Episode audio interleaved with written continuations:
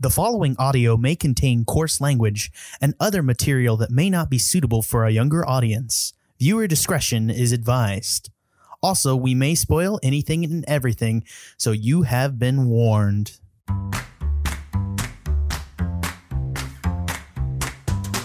I'm Trevor Flynn. And I'm Jack Newman, and welcome to the Movie Gang Podcast. This week, we're back to the Bondcast. We are officially halfway through all of the James Bond movies. This, I, I just feel like this is an yeah. achievement on my part. I, I'm proud I, of myself. Yeah, yeah, yeah, yeah. We're we're going to be like, I feel like by the end of this, we'll be like official Bond people. Like somebody will come up and give us a martini and we'll be like, God, this is a disgusting drink. Like I can name all the original producers and shit. Like, right. Yeah. I'm going to be talking about broccoli and they're going to be like, are you talking about a vegetable? Like, what what, what are you saying right now? Like, yeah. No, exactly. it's, no it's, you get with the times, mate. You got to be like a James Bond fan to understand. Uh, sorry, just like I'm just all about like we're we're movie fans to the core. Since we started doing this, there's been like all these, you know, like Lifetime magazine like special Bond edition covers because Bond is in limbo forever. The twenty-fifth one, I just yeah. keep seeing all this stuff everywhere, and I'm just like, ah, I'm hip. I yeah, know what's but, up. I'm.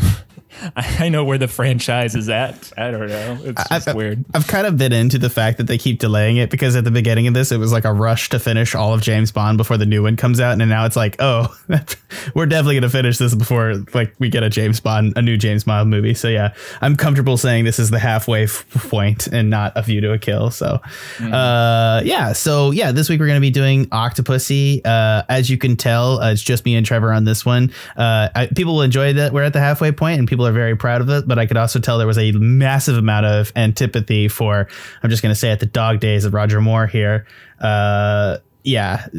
Also the film called Octopussy. Like I just, I'm going to need to take a drink or something every time I say the word Octopussy because Octopussy. They say it so many times. Right. It's and, just and like every time it gets worse. There, They're really proud of it, too. They're like so proud of it that they not even titled the film. That's the title of the film. That's yeah. how proud they were of it. Yeah. Just, yeah. Yeah. This it's is like, the only film that's titled after the Bond girl, like double entendre. This is this is a standout. This and like Spectre are the only ones that are like a thing in the film, really. It's just like one word. They're real proud of it. Yeah. Uh, yeah. Yeah. No, it's, it's, it's, it's there.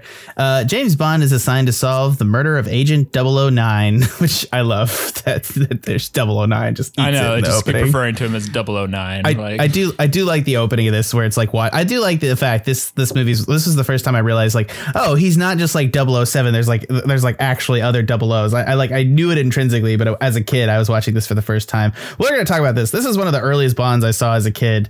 And it's also one that That like deeply scared me because I, I fucking totally hate clowns. It. Yeah, I totally it's awful. Get it. Yeah, the clowns. Uh, yeah. yeah. So James Bond is assigned to solve the murder of Agent double oh nine, killed in East Germany, clutching a fake Fabergé egg. Also, MacGuffin times. Uh, it's so MacGuffin glad you movie. Said it first because I was just yeah. like, our MacGuffin is a Fabergé egg. I just feel like I need to mention that. That is yeah. an essential part of the that that has like a Ma- a MacGuffin inside the MacGuffin. It's like mm-hmm. a MacGuffin like Russian dolls, literally. Sandwich, yeah. uh, the trail leads to India, where an enigmatic woman operating a smuggling ring under the cover of a traveling circus. However, her real motives prove to be far more sinister, and Bond uncovers a plot to blow up a U S Air Force base in West Germany.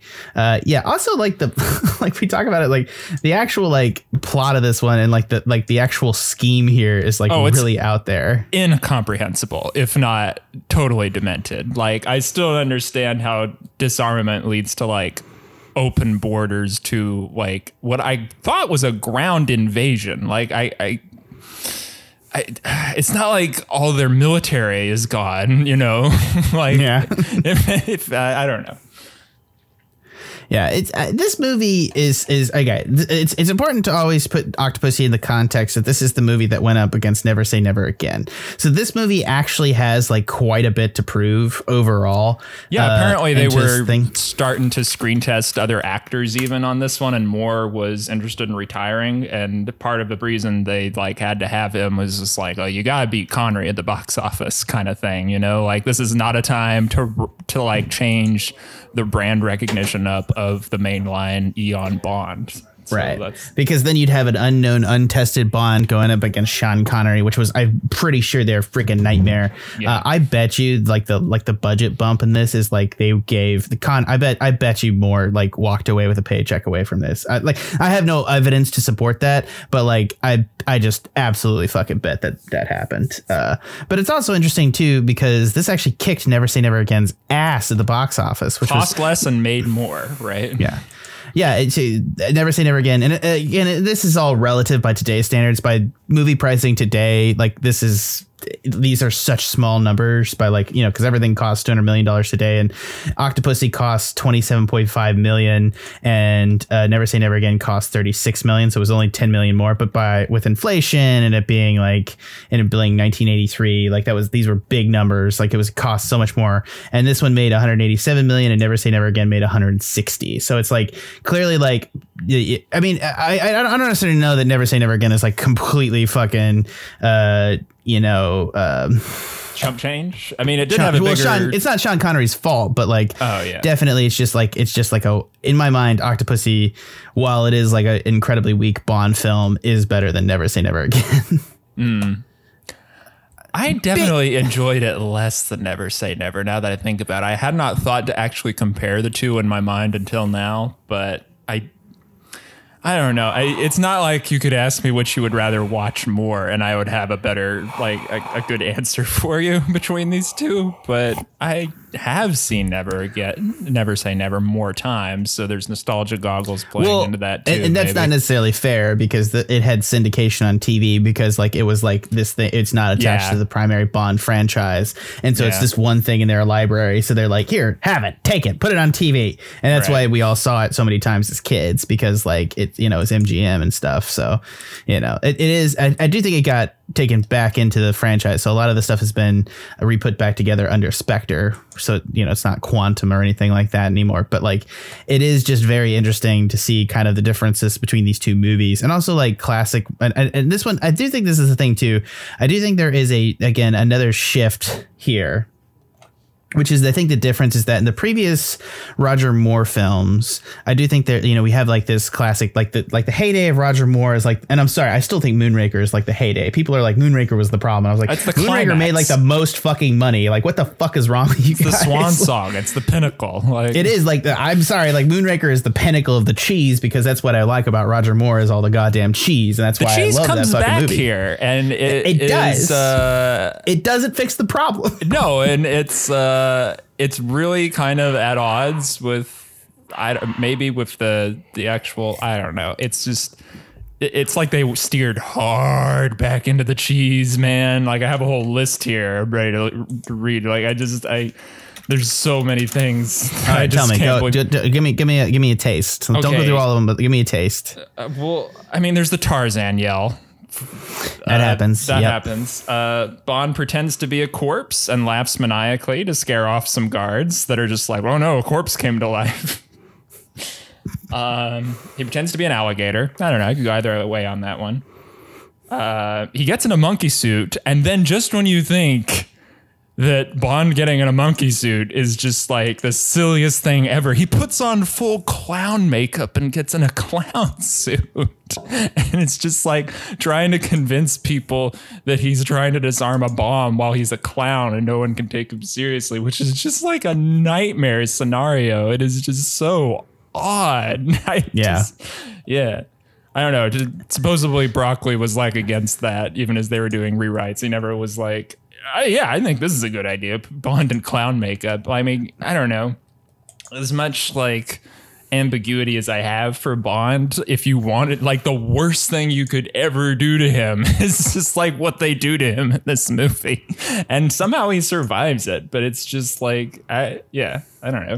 It definitely doesn't feel like James Bond is kind of a problem for me at times. Like, yeah. I like the circus is kind of a problem. Also, circuses in general are just sort of fucking creepy, dude. Yeah. I don't know. I've, he when he tells Q, he like, yeah, I have to go to the circus. I'm just like, all right, I guess I guess we got to do a circus for this. So it is. It is like yeah, it's the circus Bond, and, and in some sort of ways, it's just like kind of weird, right? Like it's yeah. just kind of yeah. It's like, there's like there's a lot of like just this kind of like you know kind of vaguely uncomfortable circus stuff going on. You're just like, what? That's part of it. And just also the like ubermensch, like masculine shit that is Bond doesn't really work in a circus context. Like, right, even right. like before you put him in clown makeup, like the whole point of the circus is like everything's topsy turvy and you don't know what's what. And it's right. really like potentially subversive. And you just, I don't know. I, I don't think James Bond is never going to walk into that and like be able to take him seriously, much less the lengths that they go to it. It's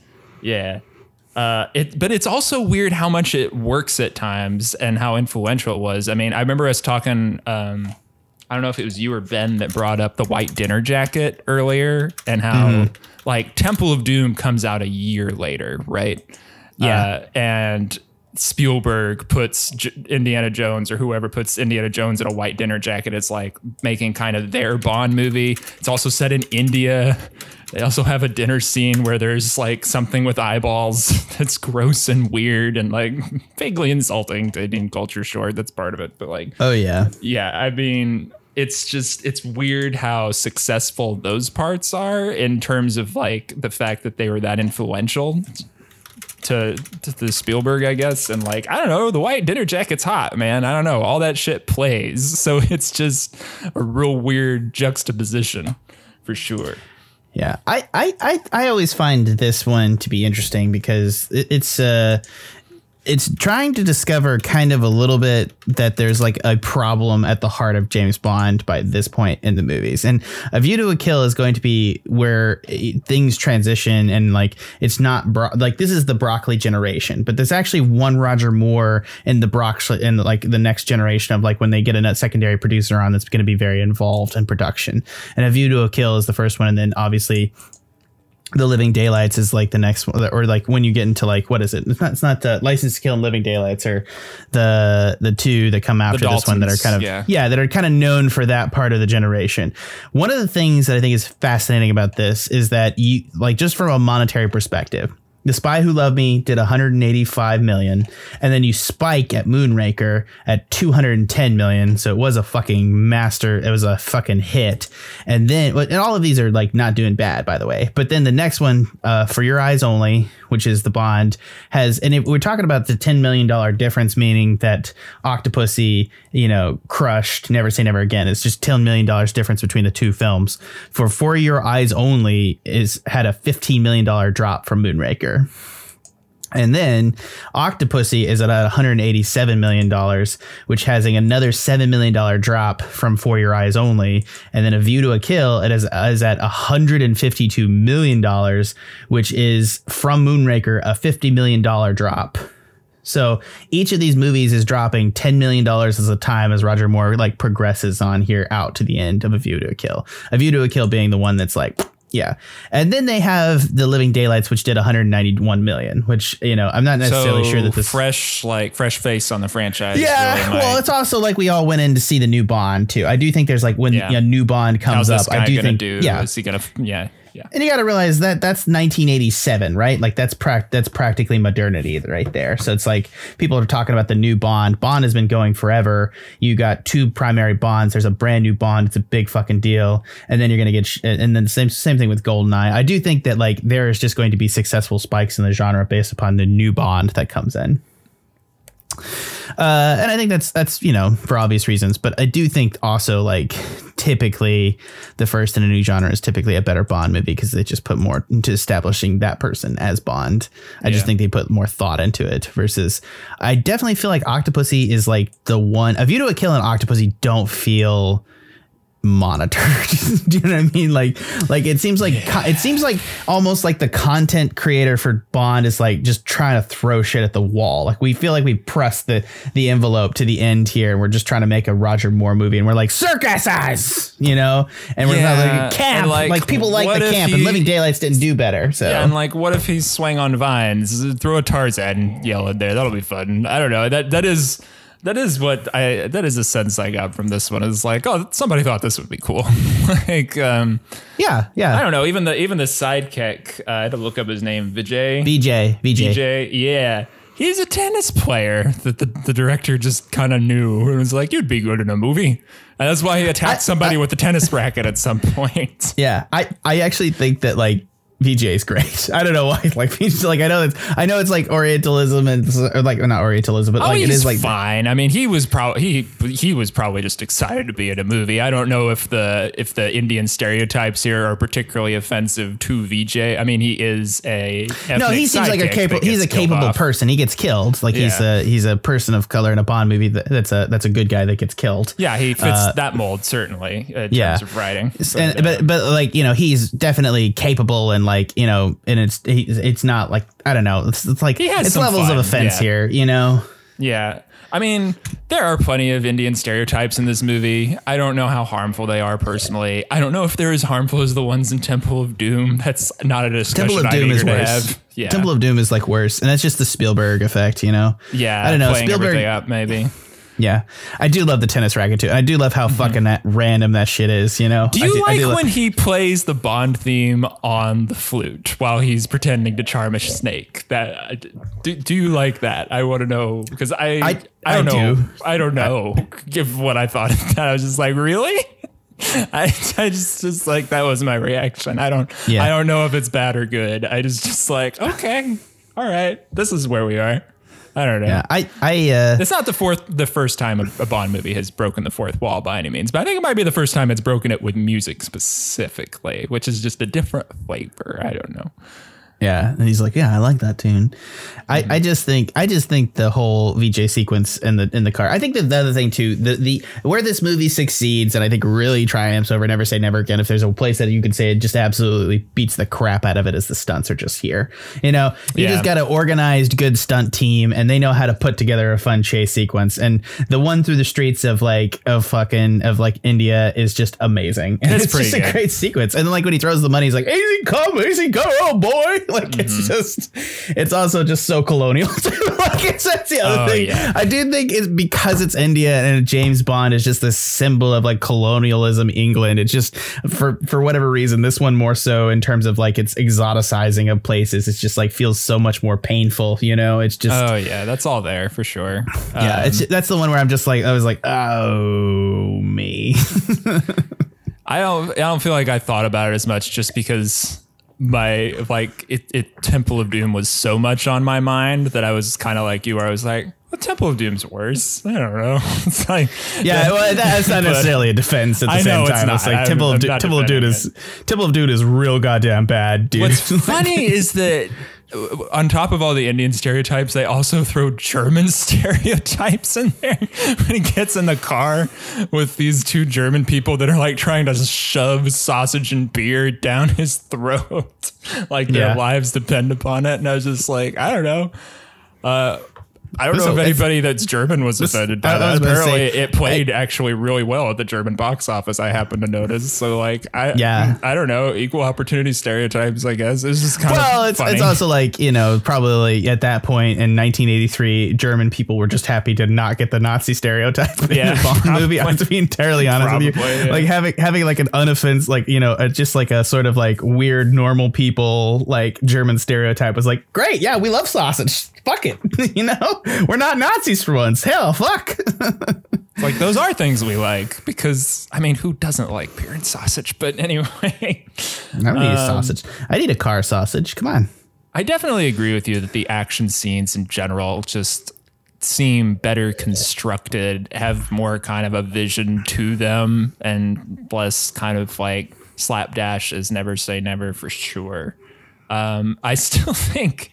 I wasn't particularly entertained by them, especially compared to the last Moore movie I saw, um, which I don't know how much better a movie it was, really. Uh, um, the what was uh, the, oh, the one for, I can uh, for your, for your eyes, eyes only. only. I can never yeah. remember the name of that one. I can't I, remember I, the I, villains I just, either. For I that famously matter. don't like For Your Eyes Only because it's the quote unquote the serious Roger Moore film, and I'm always like, this just doesn't fucking work, and somebody needed to say. uncle while they were filming this is the thing. Yeah, I get that. Like, I, and I didn't really even I, like you guys actually kind of liked it more than I did. I didn't come out on that time, but like I famously just hate the scene where he pushes the car off the cliff because I was like, that's what's wrong with this movie, right? Yeah. Like this is just not the soul of what this franchise has become at this point. And this right, just, but I think this, this one just steers so much into the other direction that I I enjoy. Oh yeah, yeah, the no, this camp, grinds. Yeah, and I enjoy I, I enjoy the camp. That is what I want from it. We are on the same page with Moonraker, but on the other hand, I don't know. It just feels well, like a massive course correction maybe, or like I, I, I, think, I don't know. I think the issue here is that they made The Spy Who Loved Me, and I think that they at that point were just trying to cash in on Star Wars and made they took or the camp Moonraker, out here mean, yeah. felt bad about the camp that came out because they got heavily criticized for Moonraker. That's like a mm. fact, and I get that at the time. Like if you yeah. were a fucking critic at the time, you're like, this is what's wrong with cinema. Mm-hmm. And that's like that's my I I, I understand it's that so reaction. Funny that it's like, like our fa- my favorite so far. it, it, well, I think it's, I think it's, I think that's a testament to like these kind of movies and to is like popular cinema. It's like a lot of times, like I, I in a couple of years, I bet you like some of the worst Avengers movies are going to be like people's fucking favorites, mm-hmm. and especially they're going to be now. like Thor yeah. Ragnarok takes itself too seriously. Especially he now, was actually that, like, like a partially good filmmaker. So oh, it's like, I, yeah. dude, especially now that everybody after being tired of like so many Marvel movies, it's like, God, I'd kill for a Marvel movie. It's been a oh, year. Yeah, I, I, I, it's I been fucking, a year since I, I've seen a Marvel I, movie. I, I'm so fucking excited. Excited to see fucking Black Widow. Like fuck up. Like I mean, I, I eat all the shit. First off, I, I just I love you, man. I'm a comic book fan, so I've never been fucking like I've I know never you been, are like, tired of it. Sorry, I said everyone, but you know, yeah, like I, I mean, like you, you know, critical, yeah, you know, like, superhero I, fatigue and all that. You know, like it makes me sad when I hear that because I'm like I'm not. And I'm just like, yeah. is there something wrong with me? No, no just, and you're I just, a critic too. Like I yeah, you just yeah, you know. yeah. Everybody's got their own internalized opinion, and the fact that like I just I don't know. I, I've always been down with like comic book continuity. Like you know, I enjoy it. I, enjoy, I like the more crazy a universe is. It's like and it's one of those one of those things. It's like the Justice League or D C universe, not in the movies, but in the actual comic book, is just as fucking broken. But they just like they since like, you know, creatively after the, the crisis events started leaning into how fucking broken the universe is. It's just so much. It's like so much uh, better because they're like, yep, there's just multiverses and there's multiple like fucking dark twins and all this shit. And, you know, yeah, have you yeah. heard this shit about sorry, this is leaning into the tangent, but have you heard this shit about them incorporating back the like Sony split Spider-Verse to like have Jamie Lee Fox come back and reprise Electro or something? Like I fucking what is happening with that shit? I don't think that's a thing that's happening. I think that would be really, really weird because that fucking movie killed that franchise. So like I don't. They, and, and they're like, talking about like, ha- bringing him back as Electro. They haven't said it's the same Electro, but I I'm just like, what are we? Is well, are we there is really a question. Like multiversing it, yeah. You know? th- th- there is a question. There are there are a lot of. First off, I think that's fan theory. I haven't seen any sources that make me like. I might have heard a that. rumor. I, yeah. I haven't substantiated this. It's just something I've heard. Anyway, yeah. I it's not it's not that it's bad. What I do think is a distinct possibility with the Eternals and the next block is that like they're like let's make some weird shit and they're gonna take it like full. They're going to take it like full multiverse. That's going to allow them to then do more movies in the quote unquote Marvel universe and kind of keep it even looser than it has been up to this point. Uh, and I think that they're just accepting the fact that eventually like they're going to fuck everything up. So they might as well just like make the make it necessary to like make give themselves the room to allow them to back up from their fuck ups if they're going to do that, which is, you know, that why comic books are successful, because they do do that. They back up all the time from massive. Cri- they, oh, yeah. There's crisis, infinite crisis, because, you know, crisis fucked everything up. So they had to go and do another crisis to unfuck things, and they fucked it up more. But, you know, that's that's generally how it works. Sorry, this is becoming a comic book podcast. Uh, yeah, uh, I really needed Peter on for this. No, I'm just kidding. Um, uh, yeah, I think I think the other. Uh, have you seen the James Bond comic books, by the way? No. Yeah, it's uh, there's a lot of stuff actually. That's that's kind of funny that I uh, I I uh, some of it's like actually like there's some like really good like uh, there's some really good like uh, um, Ian Fleming stuff that's like actually like I don't know, he's like really handsome. He doesn't look like any particular Bond on the cover, and I I, I want to show it to you sometimes because I kind of want to do like a special on it sometimes because I do like those uh, and I own them. Uh, Anyways, yeah, back to Octopussy. Sorry about that. Yeah, uh, yeah. I, I I think this movie ultimately suffers from like. Kind of I think that this is the thing. I think they are struggling to to course correct here. And I think that the problem is I feel like every movie after Moonraker is course correction, and it's just pro- problematic. And it's still like divided in its heart about what it wants to be. Like you said, John Glenn's sensibility for what he wants to do with Bond is at odds with what Roger Moore is really made for too, right? And that's yeah, I, that's exactly right. Like he he wants to do deeper movies, he, like, and he's going to get that and license and uh, and that. But like A View to a Kill, I think is also going to like overcorrect in the other direction. Like I just think that he like, and then I think, and then I get he gets here and he's just like, I can tell that he doesn't take the camp seriously.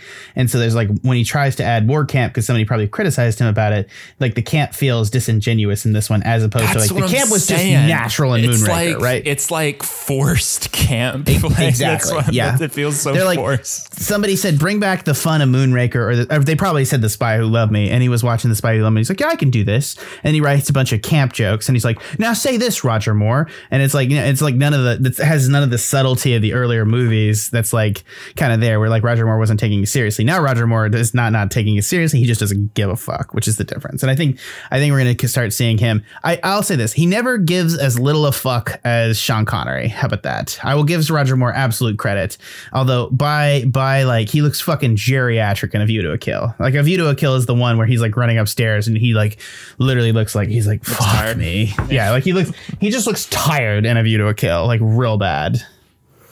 It's like the David Tennant line, Doctor Who. Doesn't she look tired?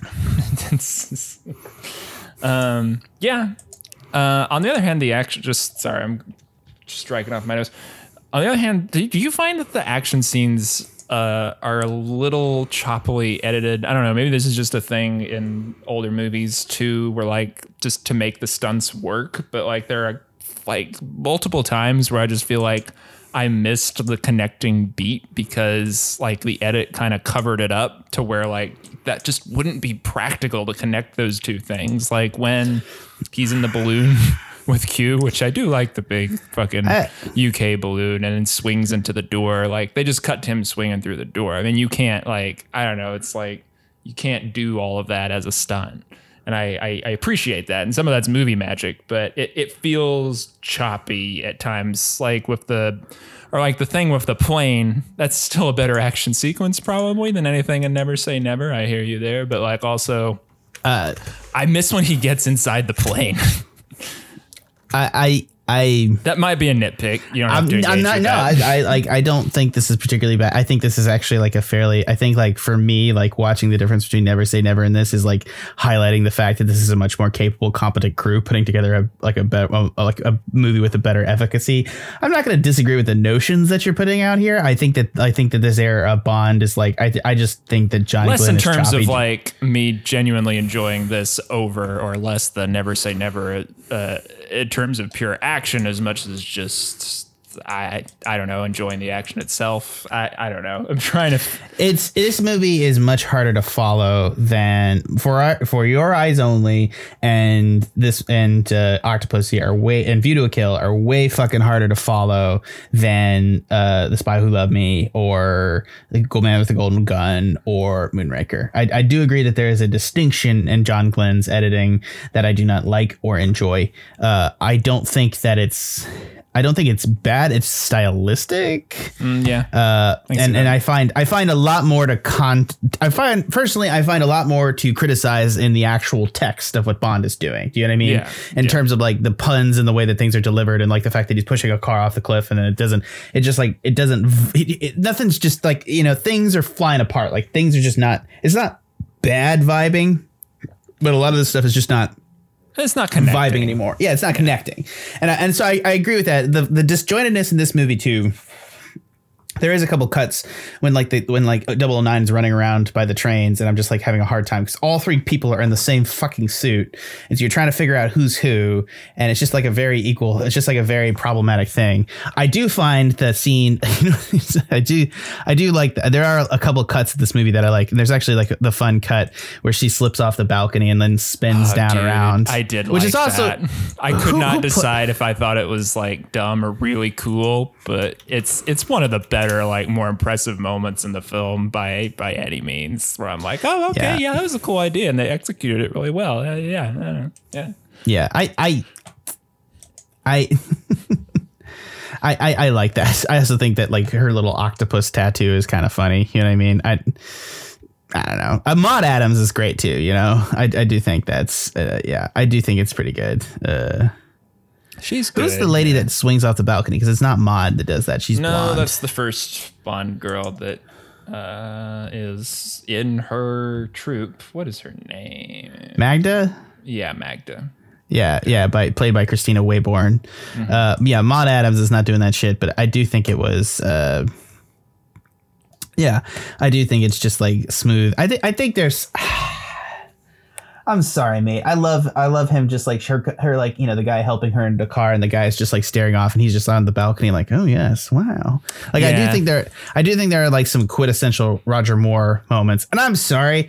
The editing and the setup and that fucking chase through India is top tier chase sequences in Bond. Like that's my that probably my thing. I, I just think it's good. I think it's dumb, but I also think it's like got risk and stuff and the money. And it's just like it is it is like it is one of the campiest chase sequences, but it also like works. And I think I, I think the sh- the shtick humor is fine here. I think that's the thing. And not the ending of the sequence when it all comes to a, a halt and he has like has to throw somebody on like a nail table and it's just like, you know, exoticism. That's just, I, I do don't like I don't like the end that of it. I sleep on every night that's made of nails. Yeah, yeah, but like with like Vijay just like smiling away and whacking people with Christmas with like a racket and then like yeah. him just like having this gun and him having like this five star dagger thing. Like it's all exoticism. I'm not oh, going to defend Saw it. thing. Yeah, yeah. Oh yeah, yeah, yeah. Yeah, yeah, it's all it's all ridiculous. Oh my god, the fucking like yo-yo that kills Vijay. It what is the a fuck? Yo-yo. Yeah, that's what it he is. Just has like a it's fucking exactly yo-yo. It yeah, it's just like it's so it's such a lame way. I, that that death pisses me off. Actually, I liked Vijay. Yeah. It was just, it was just, it was just nice to see. Like, I was like, like a, like a, like a Bond sidekick that's just like really happy to be here. It's like, oh yeah, it's great. Mm-hmm. I'm in a movie. Yeah, that's exactly what it is. Sorry, I, if you I'm went sure on to have a- an acting career, I, I don't know. I, I, I didn't do that research, but I just, I know that he got into it because he was a tennis player that the director. So. Oh yeah, yeah, yeah, yeah, and it's that's that's how shit like that works. A, yeah. I'm looking it up. I'm sorry. I have to look it up no, now. Yeah, we, we have to now. yeah, yeah. yeah.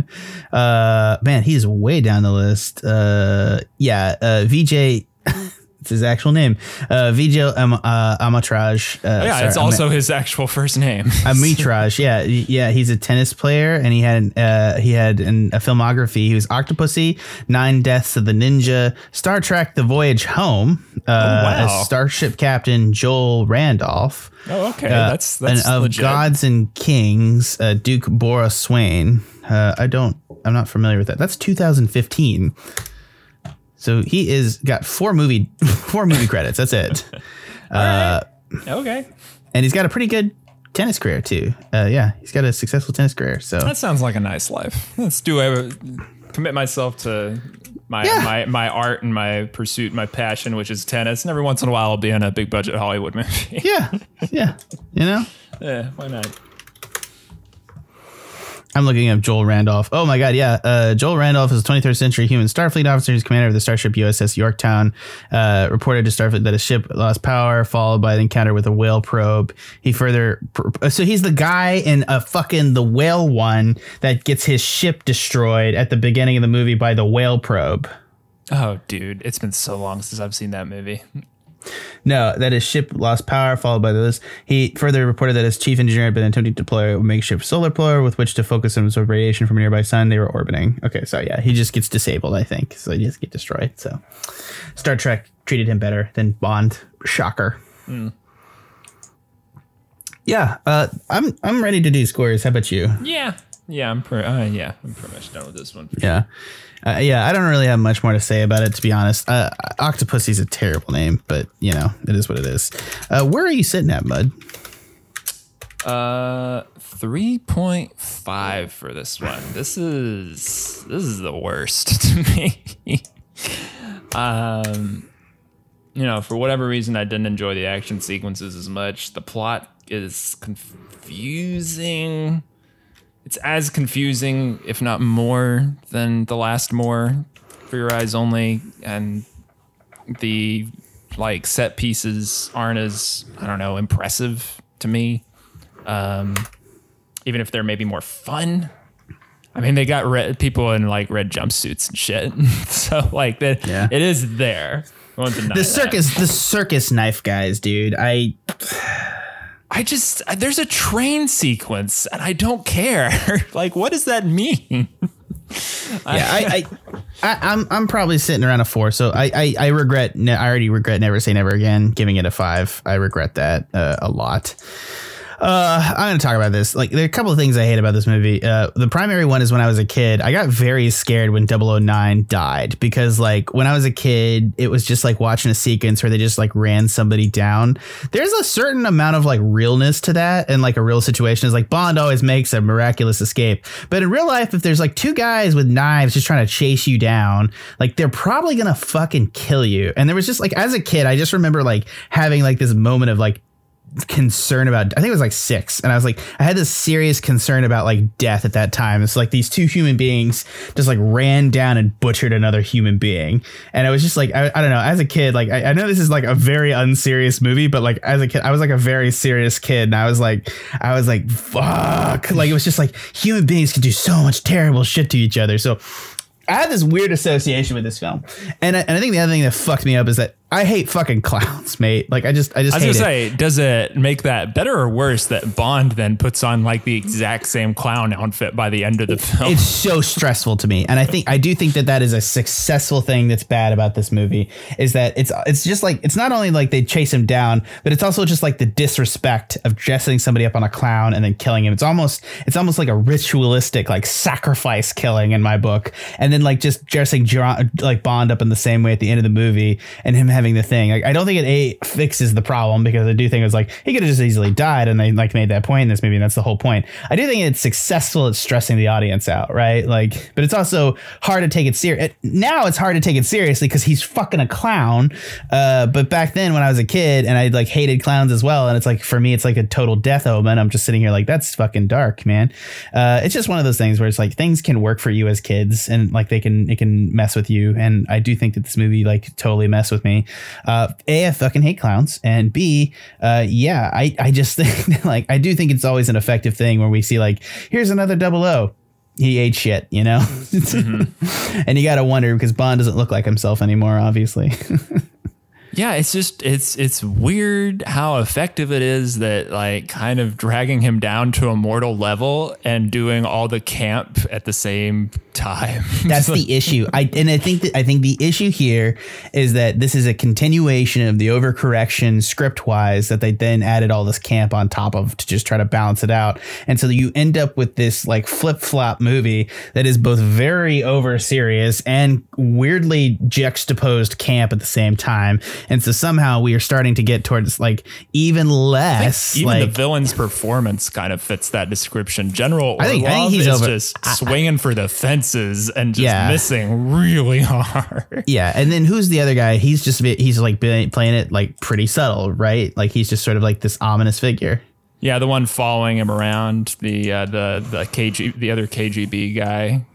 You mean? Oh, no. Who, who are we talking about? Are we talking oh, about? Oh, no, the uh, other guy. Yeah, yeah, the other yeah. guy. I forgot his name. The yeah, one yeah, in yeah, league the, with yeah. Octopussy that, yeah, she ends up trying to kill and that. Yeah. Well, that's, that's yeah. the thing. Yeah, the other one's swinging for the fences and one's just doing like a kind of a subtle performance. Pretty straight. Pretty, he's, yeah, and, just fine.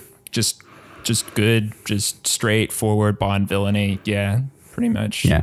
And I was, I, I don't know. Nothing's more terrifying than those knife throwing brothers, right? Like they're just like hunting down and butchering men. I don't know. They they freak me out. Just, I really don't. I'm really not comfortable around circuses. I'm just, I'm just saying this. I, I feel like they're inherently creepy things, right? Like it's like, oh, yeah. There's like animals in the background, like just like crying in pain and stuff. Another thing, I went to The Greatest Showman. And I was like, dude, this is fucked. You know? Like, oh yeah. Just, I mean, I, like, our generation is pretty much over circuses. I know you and Ben talked about that when you reviewed Dumbo a lot. If this was, if this movie was one of your first like experiences with circuses. I just, I would never want to go near one again. Dude, like I, it is my, so my parents took me to the Ringling Brothers like three or four times. And I just remember always it being like, like a really, really weird experience and not kind of externalizing that to anybody, but just being like, after the fact of just being like, this is weird, right? Like, those elephants are like got like scars on their side and shit. And like that dude is like put in a cage of the lion and they, they, they like drop the net. So like they do like no net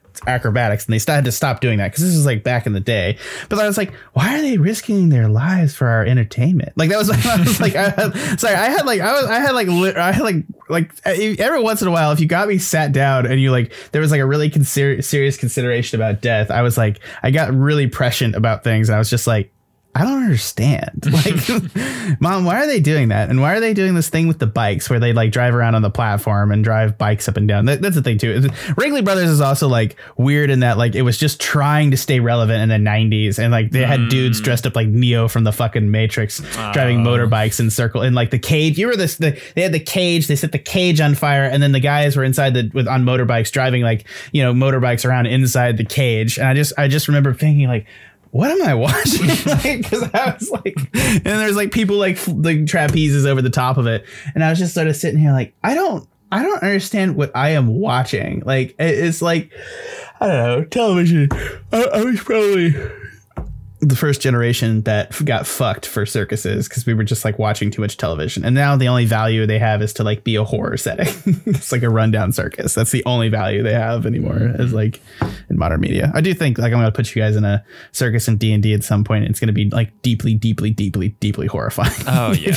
I'm just going to say if, if there's like there's a couple of things you need to know to run away in my campaign. If there's like a circus in my campaign, you need to run the fuck away. Like that's all I'm going to say. And, and not to another circus. Yeah, or or or a sketchy institute run by like a somebody who has a German sounding name. Mm. Sorry, and that's my arms. Own. Yep, yep. Looks like Doctor Octopus. This is P P P references. Yeah, I give it a I give it a four, which is going to even us out to, I think, a three point f- uh, like a th- uh, uh, probably uh, depends a- how you want to round. There are only two of us, so yeah. Sorry, I went for the point five on you, but uh, no, no, no, no. It's fine. It's I don't like want to really, rate you, this even as good or as high as Doctor No, which is a four in my book, which I should just not even bring up anymore. But that's like I'm looking at all of them every time I do this. So three point five. Plus four equals seven point five divided by two equals three point seven five. Exactly. Uh, yeah, that's a hard. I'm going to probably round, round it up, up to. A f- I'll round that up because that's been our. I, I, I don't. I I typically don't round down ever. Uh, so sorry if that feels bad, though. It feels bad. I hate to round up when it's like two scores. You know what I mean? It's like I'll round up to my score. No, I don't care. It's, I, I see it as like three out of four. If it's we're we're five, we're all so. Below a five. Don't you, this is this is this is hardcore. Can't get the cast on here to review Octopussy territory. You know what I mean? It's it's just there. Uh, yeah. For the Movie Gang Podcast, this has been Trevor Flynn. Goodbye. I've been your host, Jack Newman. Thanks for listening to our review of Octopussy. If you want to help the Tuscan Shed Media Network, that's go to tuscan shed dot com where you can check out all of our other podcasts, including the Movie Gang Podcast, the Pen and Paper Pod, Animania. Check them all out and go over there. Send us some iTunes reviews. While you're over there, head on over to our Facebook links and Twitter. Give us some rev- uh, shout-outs, comments. We're doing a lot of Twitter up things. We're going to do some Twitter giveaways, some other Twitter things, get some things going. Yeah, check it out. We're going to keep going on Bond, but we're going to go have and do some Netflix movies coming up here soon. We think we're going to go ahead and do the horror that is Borat. I don't understand why you guys make me do this. Like, I just, I just want to like, for the I'm record, not, I don't want to make anyone. You put their and Ben eyeballs. Are like making me watch Borat. And All I'm just I didn't like, say anything. All I did was put a thumbs up on a GIF. Did, how did I even indicate my interest? I won't disown it. I am like morbidly. I was curious. About to say, don't disown it. You like told me you wanted to do it. So did, did I tell you at another? Yeah. Point? Yeah. Okay. No. I, I thought I could get backup from you not to do it. That's why like I feel betrayed. I was like, Trevor's not gonna want to watch Borat, and then you're like, I would watch Borat, and I'm like, what the fuck? Sorry, I was like, what happened to your honor, sir? I don't My know brows aren't so high it. That I won't wade into the mud every once in a while. I'm, it's fine. It's fine. I, I don't know why Borat is like the line for me. I I can see why Borat's the line for you. But I don't know. Yeah. I, I, I, I work did in a, go to the theater to see the original Borat. I just like rode that fucking cultural moment. And I, I don't know. It was of a moment. It reminds me of a time. I, I don't know. Can I, can I tell you something that what? no one knows? I've never seen the original Borat. Don't. There's. I don't know. It's. It's just so. God, you, you have to realize I work in a work environment that, like, unironically is going to make, like, the my wife jokes. So, like, it's mm. I, I like I, it's like one of those things where I was like, ha ha ha. Yeah, that's, that's the correct response to that. I don't know. I think my wife got like was terrible, and then it got funny again, and then terrible again, and then I think funny it's gone. In, it's gone in waves. It's yeah. gone in waves, and then like it gets a laugh on like Bob's Burgers when he's like, "Here's your terrible office job," and it's like somebody's making a my wife joke, and then he tells him to make the same joke again. That's funny in the context of that joke. That's funny. It can be used, but it's but it is a cultural fucking touchstone as a bad fucking joke that becomes a shitty office joke. Mm-hmm. Like that was the thing. That was I loved it when I saw that. I was like, "Yep, I totally had somebody made that joke to me in an office setting, and it sucked because it's not funny. It's not a joke. It doesn't have a punchline. It doesn't have structure to it. Like, what are you doing? Why are we? Why are we giving you money for fucking repeating a fucking Borat joke? It's like somebody like coming up and telling me the plot of a movie. I'm like, I just watched it. You know, I'm just like, I don't understand. This is not analysis, just pirating back what fucking right, happens in the movie. Tune in for Jack's like mental like breakdown next week as we make you watch Borat. I guess I'll, I guess I'll. You've made me watch shit. I'll make. I'll, I'll make. Oh motherfucker! What are you talking about? I made you watch like a load of harem shit. I love it. It's like every every time I get you onto a harem show, and I can tell you you want to be nice to me, but like at the same time you're like, why the fuck did this I just, happen? I, I don't have the passion for Borat that you have for anime, so it's not a comparison I actually want to draw. All right, well, we'll watch the climbing show. Get us out of this. All right, all right, all right. Let me down. Sorry, for the Movie Gang Podcast, it's been Trevor and Jack. Thank you for listening, as always. From everyone here at and at the Movie Gang Podcast and by extension, the Tuscan Shed Media Network, thanks for listening. Seriously, thanks.